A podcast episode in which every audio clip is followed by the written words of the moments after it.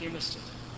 الجماعة الأولى الجماعة, الجماعة الثانية لا تدري أن يوجد جماعة في هذا المسجد، كما يوجد هذا كثير في الحرم مثلا أو غير من المساجد، فكبرت. ففي هذه الحالة يا شيخ وصلت، فهل هذا صلاتهم نقول مقبولة أم يلزمهم قطعة من حين تكبير الحرم؟ من حين ايش؟ من حين التكبير الثاني، من حين شروع يعني دخلوا المسجد. اي نعم. وظنوا ان الناس قد صلوا. اي نعم. فشرعوا في الصلاه ولم يعلموا ان يوجد، ثم تبين ان اهل المسجد لم يصلوا. لا آه.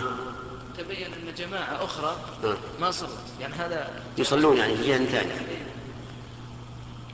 فهؤلاء لا يلزمهم قبل الصلاه لأنهم دخلوا على وجه معلوم فيه، دخلوا على أنهم قد فاتتهم الصلاة، وما فاتت الصلاة قامها جماعة، فلازمهم أن يقطعوا الصلاة،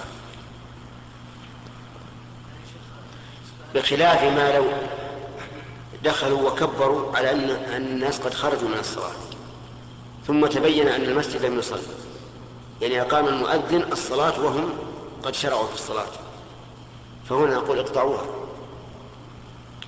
لأن إمام المسجد ذو سلطان، وقد نهى النبي صلى الله عليه وعلى آله وسلم أن يؤم الرجل الرجل في سلطانه. أفهمت؟ فيفرق بينما إذا كانت الجماعة الأم الأولى أو جماعة لاحقة، فإن كانت الجماعة الأولى قطعوها قطعوا صلاتهم ولو بعد شروعهم فيها ثم دخلوا في الجماعة الأولى، وإن كانت الجماعة الثانية قد فاتتهم الصلاة مثلا فإنهم لا يقطعون الصلاة من أجله. نعم.